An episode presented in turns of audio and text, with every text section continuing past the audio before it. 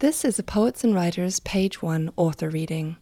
To hear more, visit us at pw.org forward slash multimedia or at soundcloud.com forward slash poets and writers.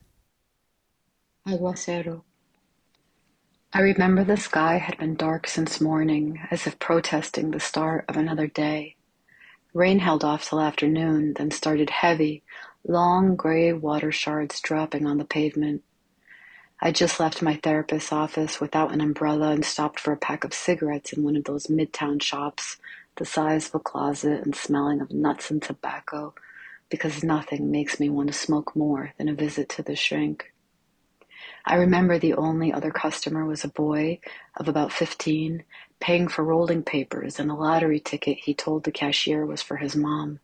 And after, I stood outside the shop my back pressed against the glass window under the cover of the black awning, trying to decide if I should make a run for the nearest subway all the way over on 8th Avenue. I hated city rain, the kind that sticks to your face, stiffens your hair, makes you stink like a dog drenched in its own piss. Nothing like the gentle, purifying showers you see out in the country or by the sea. One of my cousins in Bogota once taught me a trick. Light a cigarette, Hold it out with your hand, and an available taxi will appear, guaranteed. I opened a flame and extended my cigarette arm to the curb. For my cousin, the trick never failed. For me, nothing.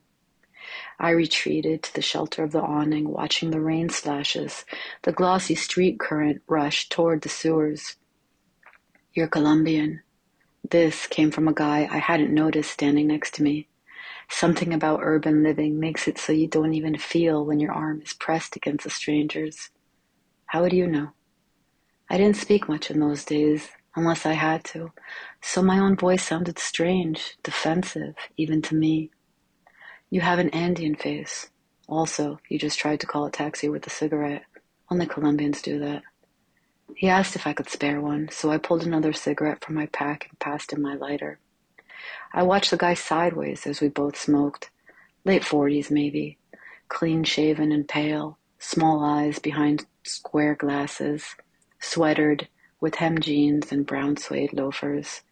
He smoked vigorously, like a guy who'd been deprived, talking about how this rainstorm was like those of the Amazon, blinding and impossible to navigate. But, he said, Rain sounds the same no matter where you are, and he could close his eyes and almost forget this was New York, if not for the midtown smells, the song of car horns and screeching brakes. For the first time in a while, I wanted to talk, but felt my tongue curl into the back of my throat like a sleeping mouse. That very day, my shrink, a guy I'd been seeing three times a week for the past two months, and who barely ever said a word, even when challenged by my silence, told me I should push myself to talk to a stranger, to make conversation, to connect. When I was down to a nub, I flicked it to the street and lit up another. The guy had the nerve to ask for a second cigarette, too.